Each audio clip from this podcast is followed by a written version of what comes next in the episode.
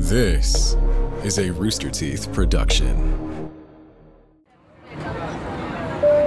December 7th, 1987. Pacific Southwest Airlines 1771, a British Aerospace 146 regional airliner with 43 people on board, is servicing a commuter flight from Los Angeles International Airport to San Francisco International Airport. Pacific Southwest Airlines Flight 1771 departs LAX at 3:31 p.m. and was scheduled to arrive at San Francisco at 4:43 p.m. They would not make it to their destination. The first 28 minutes of the cockpit voice recorder indicate a routine flight. Just after the captain requested a change in altitude due to turbulence, the cockpit voice recorder recorded the sound of three to four gunshots, and a crew member could be heard stating, My God, that's a gun. The flight was hijacked by an armed passenger and forced to impact a hillside at around 770 miles an hour, slightly faster than the speed of sound. The impact was on the Santa Rita Cattle Ranch in the Santa Lucia Mountains between Paso Robles and Cayucos. What happened in the cabin and how did the hijacker gain access to the cockpit with a loaded weapon? How was he able to bypass security and commit the second worst mass murder in California at the time? Find out on this episode of Black Box Down. Hello, everyone. Welcome to Black Box Down. It's Gus and Chris. Hello, Chris. Hi. We're back with another episode. Yeah, and this one sounds wild. Yeah, a little wild.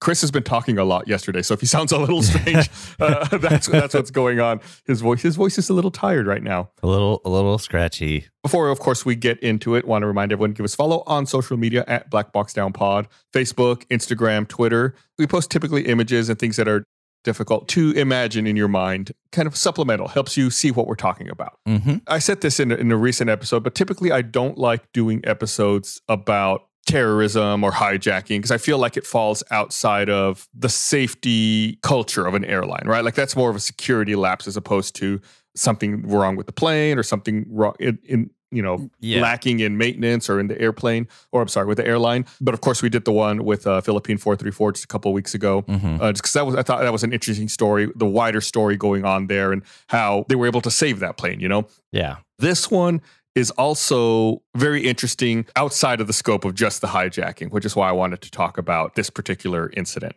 Okay. And we've talked about Pacific Southwest Airlines before. This was a regional airline. It was headquartered out in San Diego. It operated from 1949 to 1998. We mentioned them in a recent episode where there was a midair collision over San Diego, where one of their planes caught up to a Cessna that was practicing instrument approaches, and then they collided over San Diego. Mm-hmm. And they had what they called uh, the grinning birds. They had smiles on their airplanes. Oh, I don't know if yeah, you remember yeah, that. yeah, yeah, we posted. We speaking of our social media, we po- I posted a, a photo of the smiling airplane on uh, social media when that episode came out. A little pretty happy uh, airplane. Gotta say. pre- they're pretty happy airplanes, yeah. And this airline was very mm, influential. Very uh, was a big inspiration for Southwest Airlines. So even though Pacific Southwest Airlines doesn't exist anymore, Southwest Airlines kind of took a lot of their ideas and is still operating with them. Mm. Like very, you know, as far as like the no frills, customer service, you know, kind of fun aspect. yeah. However, that being said, this incident we're talking about, like I said, was December of 1987. Pacific Southwest Airlines had just recently been purchased by US Air in 1986.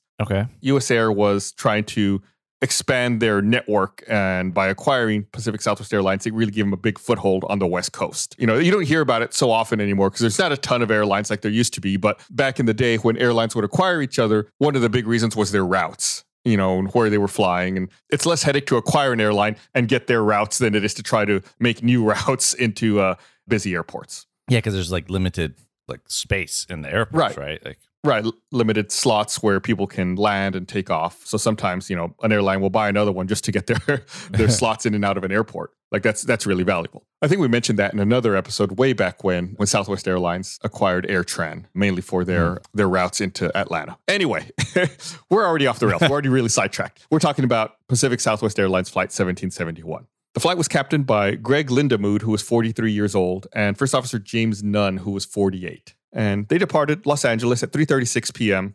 and they were cruising at 22,000 feet over the central California coast. The cockpit voice recorder recorded one of them asking air traffic control about reports of turbulence. And at 4:13 p.m., one of the pilots could be heard contacting the FAA in Oakland with a message: "We've got a problem. We've got a gun fired. They're aboard on board the aircraft." Oh. So they heard it before they got into the cockpit. Right. They heard the gun discharge in the passenger cabin and they know, you know, something's wrong. After the first few shots, a crew member can be heard on the cockpit voice recorder stating, My God, that's a gun. As a second crew member was heard stating, Yes, I know it is. Tell them we have a problem. And then radio traffic indicates that the flight broadcast a distress code. And afterward, a flight attendant believed to be Debbie Neal can be heard calling out, Captain, uh, as another voice believed to be a man can be heard saying, I've got a problem while entering the cabin. And Oh. I, I, I want to make a, a big asterisk here. okay.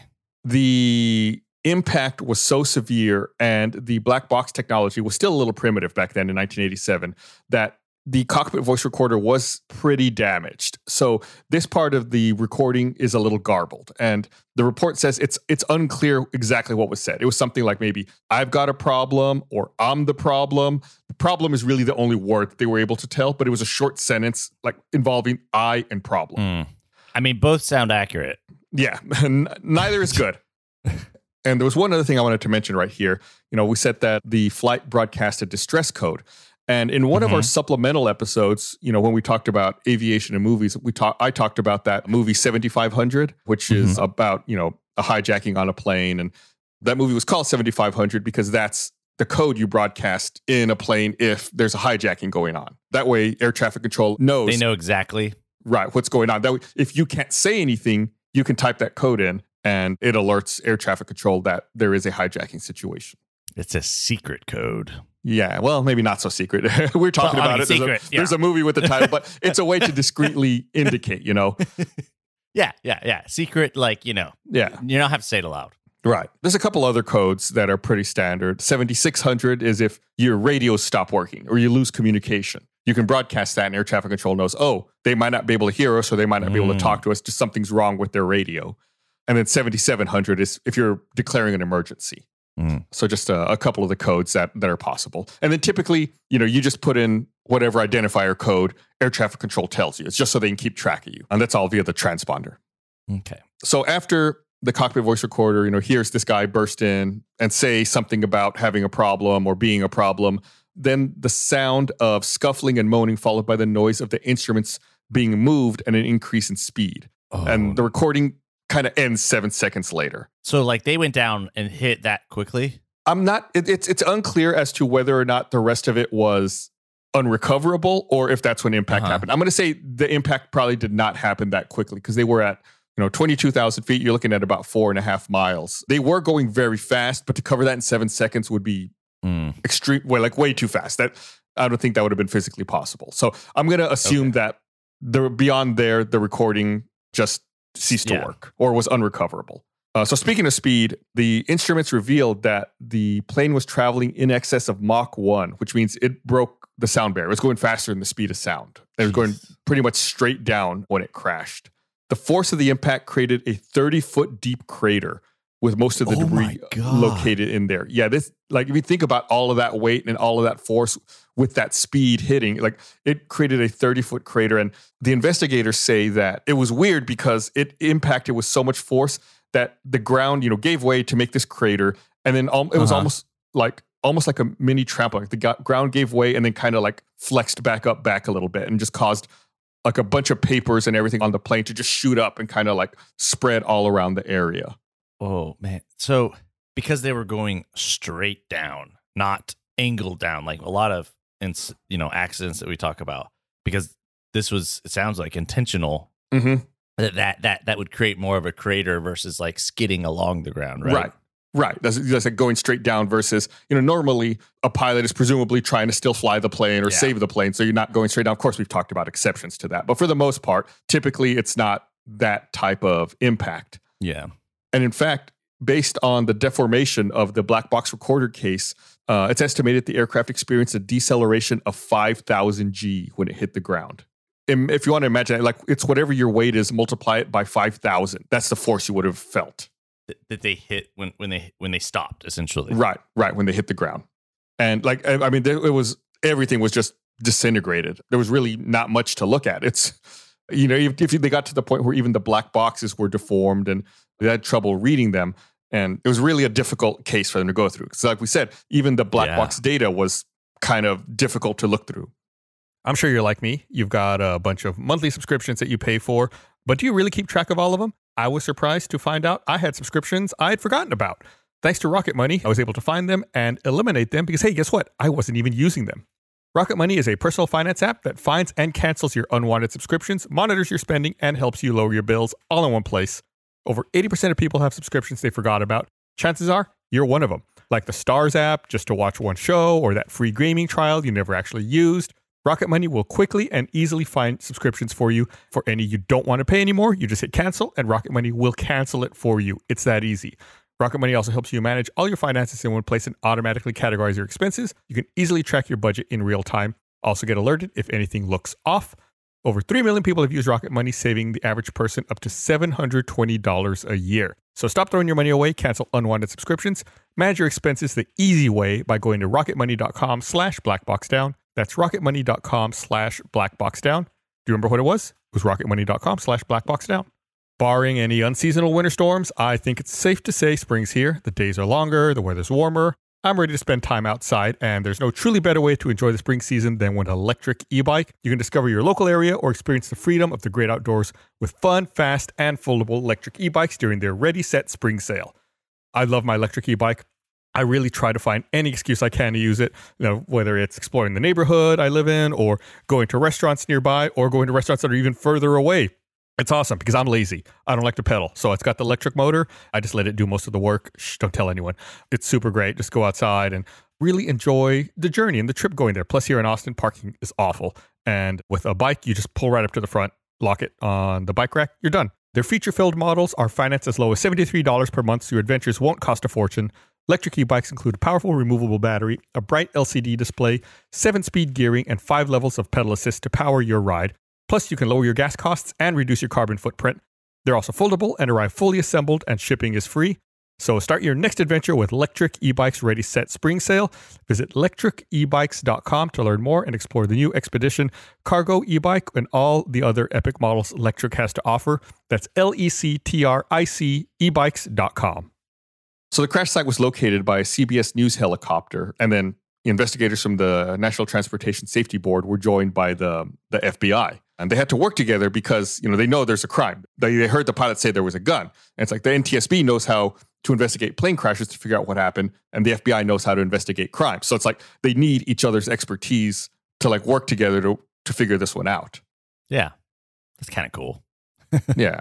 So after two days of digging through what was left of the plane, they found the parts of a handgun containing six spent cartridge cases and a note on an air sickness bag that was written by David Augustus Burke, indicating that he may have been responsible for the crash. An air sickness bag? Like, as in he vomited? He didn't actually use it. Yeah, so he took it out of the front thing and wrote a note. Exactly. Like, like okay, just use it as a piece of paper. I Right. assume a, a, a hey, I have a gun kind of note. We'll get to that, right? Mhm. Oh, But yeah, that, that's a good question. It's like, well, you know, if he takes the time to write a note, what what's he writing? What is that? And the reason I mentioned earlier, I brought up about how the impact kind of the ground kind of gave way and then everything kind of bounced back up and spread up into the air was that's kind of what saved this note. It didn't burn up in a fire or anything because all of the papers kind of oh. shot Oh. out and spread out in the area. You know, if it had been a more traditional crash like you were talking about, where it kind of skids along into the ground and there had been a post impact fire, you know, presumably this note would have been burned up. But because it hit straight down and everything kind of, all the papers kind of bounced up and flew all around, they were able to find this note, which was huge for this case. yeah. That's that's this is one of those wild things. Like, there was that one incident where they were like weeks after the. I feel like it was weeks, days after the crash. The person like sees a document on the ground. Oh, yeah, yeah. around. You remember? Right. Yeah. like that kind of thing. Right. It's just there's these absolutely pivotal moments where it's just like someone finds a piece of paper. So the big question now at this point is who is this person? Who is this David Augustus Burke? You know, why did he write this note and Yeah. presumably commit this crime? Well, it turns out Burke was a recently fired LA based employee of US Air. Remember, I said US Oh. Air had just acquired Pacific Southwest Airlines?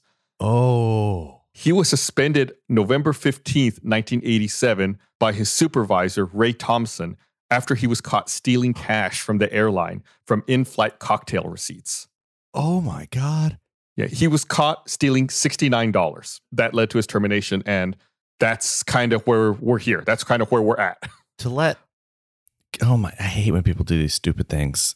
Like Yeah, and I mean, just awful, right? Well, uh, Yeah, we'll, we'll, we'll we'll talk more about, that in just a bit as uh, we we get you know there's a, there's a little more we need to get through here, but yeah, well we definitely inexcusable, and you know we'll we'll we'll get into that a little more. So David Augustus Burke was formerly based in Rochester, New York, but he had moved to Los Angeles to avoid suspicions of smuggling cocaine from Jamaica through the airline. What is this guy doing? So he was never actually officially charged for that, and I feel like that's that's important to say. But these were persistent rumors, and there there is like a little bit of shadiness Uh-huh. going on there. But he was never actually charged for that. Based upon what we do know, I'm gonna I'm gonna make an assumption. It, seems kind of likely, but you know how these reports are, right? It's very fact based. It's only what you can prove. You know, nothing Mm-hmm. Yeah. beyond that. So Burke did not appear for his grievance hearing on December third, nineteen eighty seven. This is related to his theft of the sixty nine dollars. Okay. And early on the next morning, which would have been December 4th, he was charged with accosting someone with a large gun while wearing a mask. The victim refused to identify him as her assailant, and he was later observed meeting with Thompson, who remember his was his supervisor who fired him. And Thompson was the Uh-huh. station manager of US Air at LAX. So wait, he accosted someone with a large gun and a mask. Where? This was unrelated. This is off airport. It's just like that I think they just include all of this as like background showing that he may have had other things going on and Okay. may had access to a was- gun. He was charged as in like outside of this incident, he Right. he he was attacking someone, and then Right. Okay. And then later, after that, he was observed meeting with Thompson, who was the station manager of US Air at LAX, and this was his boss. In his exit interview, he admitted to a $300 a week cocaine habit. Oh. Again, placed back to the uh, the cocaine smuggling theory. Yeah, and three hundred dollars a week. What is that in today's money? So $300 in 1987 is the equivalent to just under $800 today. Eight hundred dollars a week. That's a, That's, that's probably a, that- lot of cocaine. That's a lot of cocaine. I figure when you do when you're doing your budgeting in like Quicken, like that pie chart looks Yeah. kind of weird. Your CPA is telling you here's here's where you could save some money. yeah, it's like, huh, you have a, a big part of your pie chart is that white pie. if you reduce your cocaine expenditures, we can get back in the black. oh man. So he claimed this cocaine habit was due to not being treated fairly at US Air. What? I, I don't know. He also admitted to a significant alcohol problem and the need for counseling. And some former acquaintances, like girlfriends, neighbors, described him as a violent man even before these events of Flight 1771. So all, all of that, I think, was is just in there building kind of background on uh, Mhm. on the on his character.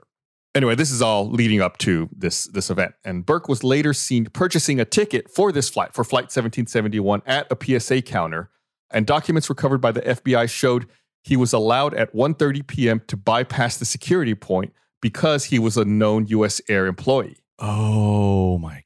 They they didn't know that he'd been fired or Right, he still had his credentials.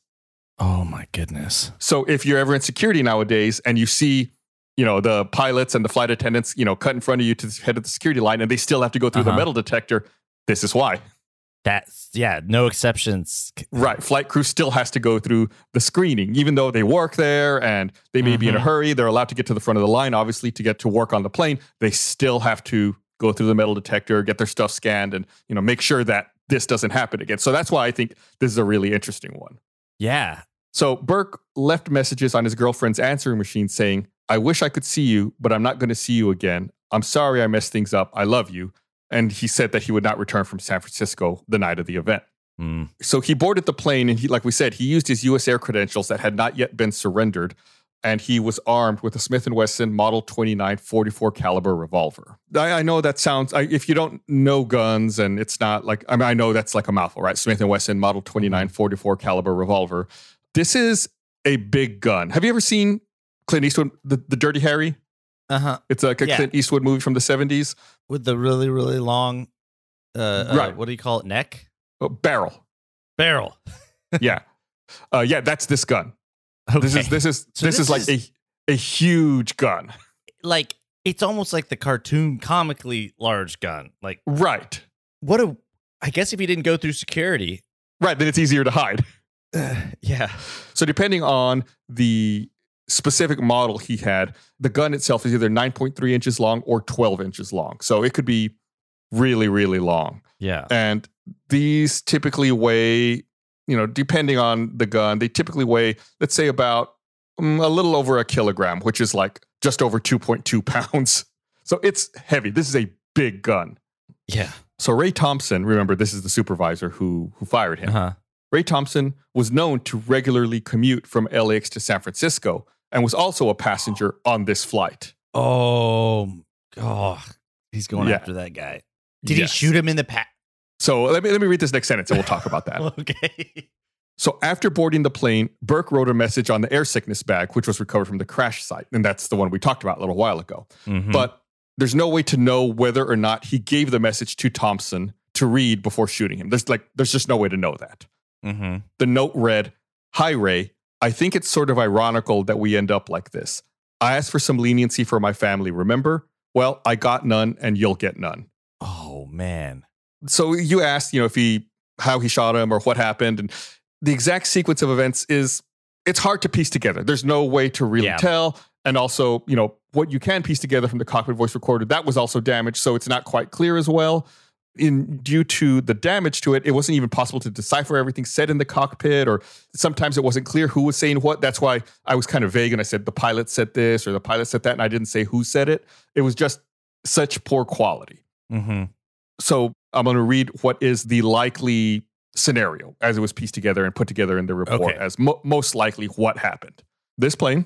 Oh, I didn't even really describe the plane. British Aerospace BAE 146. This is kind of a weird plane. I don't I don't know that we have ever covered an incident or an accident with one of these planes. It's it's not really a very common plane. It's similar to the plane that the Brazilian soccer team crashed I Remember when they ran out of fuel? Mm, It's similar yeah. to that. I, I think that plane was like a newer, improved version of this plane, this British Aerospace 146. So it's like a regional jet. It's got four engines. It's a very successful plane, very quiet and popular amongst some airlines. I just don't think it was very widely used in the United States. Okay. In looking it up, a total of 394 of them were built over its lifetime. Okay. I, I- guess that's pretty good for a regional Yeah, jet. decent amount. Not like, you know, super popular. It's not everywhere, but I mean, maybe that's why we don't see it very often. But, you know, the people who operate it, you know, I think we're big fans of it. Anyway, I just forgot to talk about the plane. So this flight, you know, was at 22,000 feet over central California coast. And, and like we said, the cockpit voice recorder recorded one of the pilots asking air traffic control about reports of turbulence. And during the controller's reply, the cockpit voice recorder picked up two high level gunshot like sounds. Burke, at this point, had likely shot Thompson. One of the pilots reported twice to the center controller there had been gunshots fired aboard the aircraft. And uh, another reason that they're able to piece this together that Burke most likely shot Thompson before proceeding Mhm. is they were able to find the bullet holes in the seat back where oh. Where Thompson was sitting. Actually, I take it back. They didn't find the seat back where Thompson was sitting. They found the seat behind Thompson in the wreckage, or they found part of the seat Oh. behind, and that one had a bullet hole in it. So they figure he shot him, and since his gun was ridiculously big, you know, the bullet went through him and through the empty seat behind him as well. So that's why they they can speculate that he most likely shot Thompson Yeah. first before proceeding with anything else. Mhm. The controller asked the pilots, you know, whether they wished to divert to Monterey, and the sound of the cockpit door opening could be heard, followed by the sound of a female voice believed to be flight attendant Debbie Neal. And what was said by her couldn't be discerned aside from the word captain. And this was followed one second later by a male voice saying something that was mostly unintelligible in the recording, but ended with the word problem. The FBI's transcript notes that this may have been Burke's voice, and it's popularly believed the complete phrase spoken by Burke had been, I'm the problem. This actually is not in the official FBI report. Immediately following this exchange, two more gunshots were registered, followed by another gunshot six seconds later. So, most likely, at this point, Burke shot each of the pilots, incapacitating them, if not outright killing them. Then, 15 seconds later, the cockpit voice recorder picked up the sound of the cockpit door either opening or closing, as well as increasing windscreen noise as the airplane pitched down and accelerated. 32 seconds after the sounds made by the cockpit door, a sixth and final gunshot was heard. All that could be determined was that Oh, this I bet it was him. Mm. Suicide. Well, all that could be determined was that this shot occurred in the passenger cabin, and some people speculated, like you just said right there, that maybe Burke shot himself. However, the most probable victim of that sixth and final bullet was an off duty pilot working for PSA, Douglas Arthur, who was most likely trying to enter the cockpit in an attempt to get the plane out of the Oh. dive. For the remainder of the recording, the sound of the windscreen noise and distant voices could be heard. And the reason that they speculate he shot the off duty pilot instead of shooting himself Mhm. is that when they recovered parts of the gun amongst the wreckage, Uh-huh. they recovered part of Burke's finger still in the trigger guard. And they said oh my goodness. if he had shot himself, he would have not been holding onto the gun anymore. Wow. So most likely he was still holding onto the gun when the impact occurred, which means he was most likely still alive. Holy moly. That is a oh I, I just those are those types of clues that you don't think about and you don't necessarily want to think about. Right. It's uh it's it's pretty gory and horrific, but it just speaks to Yeah. like the amount of detail and like every little thing that needs to be looked at even in a situation like this where almost all your evidence is disintegrated and destroyed there's still little you know clues that can be that can be gleaned to tell you or to give you a picture of how everything went down Yeah. I'm just thinking too, when they found the weapon, they were like, oh, quick, like, like don't look, look, let's take a picture or something. You know, like they they had to like document Mhm. how they found it. right Oh. uh, in fact actually if i remember correctly this detail didn't make it into the final script here but if i remember correctly the force of the crash was so great that even the gun broke apart like it was it was not whole. You know they they found part of the trigger mechanism in the barrel i'm sorry the part of the trigger mechanism and the cylinder and that's where you know they found this evidence and they were able to piece this together. So like i just said the revolver was recovered from the crash site uh, along with six spent rounds and it was sent to the fbi lab for analysis. And that's where they were able to lift a print from that finger fragment that was still stuck in the revolver's trigger guard and that's how they were identify burke as the person who was holding the weapon when the plane crashed. Hmm. And of course like i said that indicated he was alive and holding the gun until the moment of impact. And it was also found out that burke had recently borrowed a chrome 44 magnum with an 8-inch barrel revolver from another us air employee working in san francisco. You know that and again like i said that 8-inch barrel this is a big gun. This is like the Mhm. dirty harry uh, style gun. I think the longest barrel that they made for this specific kind of gun is like about 10 and a half inches if this is the 8 inch barrel version this is the second longest barrel available for it for our international mm-hmm. listeners the 10 and a half inches is about 270 millimeters the 8 inch is about 210 millimeters Who lets people borrow guns? Like, who's like, hey, can I borrow your gun? And like, why? I, you, you know I don't know. I, I was about to say if you asked to borrow a gun from me i'd give it to you but now that I, am saying that aloud, i don't know if i would chris Well, I'd be like, what do you need, like- what do you need this for chris Yeah, I mean, and it'd be I get I don't know what I would say. I guess I guess you have some excuse like I'm worried about someone attacking me. I don't know. yeah I mean, I guess if he was selling cocaine to or smuggling cocaine and I don't know. But you think he would have his own gun at that at that point? I don't I don't I don't know. It's a it's a weird thing. Maybe he just got like you know like a really good friend who's like, you want to buy a gun? Yeah, sure, no problem. Here you go. You know, no questions asked. so Burke's car was the 87 Ford Taurus was found at LAX and impounded. And search warrants executed by the FBI found that Burke was attempting to obtain hundreds of thousands of dollars in flight insurance. He didn't actually manage to get any, but he was. And this reminds me of one of our early episodes at FedEx 705, where an Mm. employee tries to Yeah. stage a crash to try to cover up, you know, him committing suicide. yeah. And again, this is a an employee. Well, I I guess in this case, this was a, a recent employee that had been fired, who uh, you know gets into the cockpit and in this case successfully crashes the plane. You know, I guess as a follow up to that FedEx 705 story, I, that specific plane from that episode continued flying for many years. It only just got retired at the start of 2023. I think its final flight was uh, was late December 2022, and they finally um, retired it. I think they retired all of those kinds of planes from FedEx. I think someone like tweeted about it to us in December. Yeah. Again, that's social media but at Black Box Down Pod. So there were many changes made to federal laws and even corporate policies as a result of this Mhm. crime. Among the deceased passengers were three public affairs executives of Chevron who were traveling with the president of Chevron, uh, James Sylla. Also killed in the crash were three officials of Pacific Bell. Pacific Bell was the Baby Bell that was broken up from AT&T that operated in California and covered it back then. They no longer exist. They're just AT&T again. But many large corporations created new policies forbidding multiple executives from traveling on the same flight because of this. Mm. Oh, where it's like you have too many important people on one flight. Right. And Yeah. you don't want that happening in case something goes wrong. And remember, this was 1987. This is two years after 1985, which we talked about was the second worst month for Mm. civil aviation in, in history. right. Yeah, crashes were still, you know, not uncommon. They were less, they weren't common, but they were super rare at this point. So maybe that's this part of the thinking of, hey, maybe we shouldn't put all of our executives on one plane anymore just to be safe.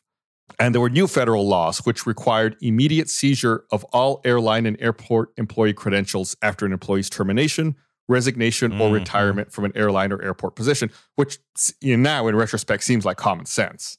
Yeah. Turn in your badge and you're good. Well, ooh. Well, not, yeah, ooh. There was also a new policy implemented stipulating that all airline flight crew and airport employees were to be subject to the same security measures as airline passengers, which is what I mentioned earlier, which I, is a big takeaway from this. Is you know they've got to go through the same security screenings as everyone else to make sure something like this doesn't happen. There is a memorial for this flight in the Garden of Hope section of the Los Osos Valley uh, Memorial Park. There's a granite and bronze marker honoring the victims of Flight 1771 and a number of the passengers and crew are buried in that cemetery uh, out there. But that's it for Pacific Southwest 1771. This one I knew was going to be very straightforward and it wasn't going to be as long as some of our other episodes, but I thought it was still Yeah. influential enough and, and like it, it, it, it warranted being talked about.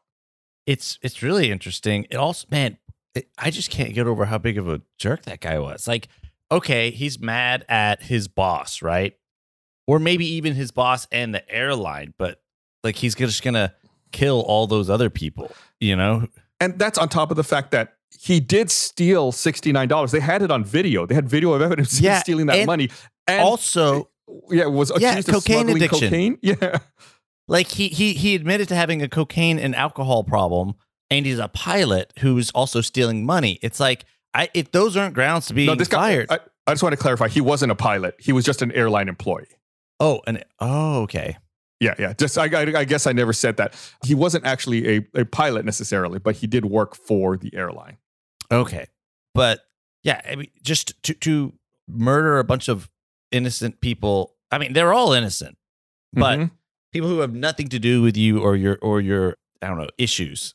Mhm. It- It's just, I don't know, it's really selfish and, and I- a testament to what kind of person he was. right. And and again, like I can't emphasize it enough.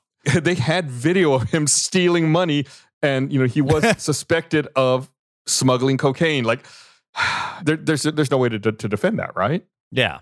and and then you know when he's taking out all of this anger on you know his boss like all these other people who just happen to be on this plane all have to die because of it as well Yeah. yeah terrible terrible tragedy all around but yeah that's it for uh, psa 1771 like i said earlier give us a follow on social media at black box down pod facebook instagram twitter I'll, I'll post a picture of Dirty Harry holding the gun, I guess. if, you don't, if you don't know, that's, that's an old movie now at this point. People may not remember it anymore, but uh, give us a follow and you'll see it and you'll make my day. Yeah. Thank you for everyone who shares the show with your friends and family and coworkers. Like, that's awesome. We appreciate it. Yeah. All right. We'll see you guys next week. Bye.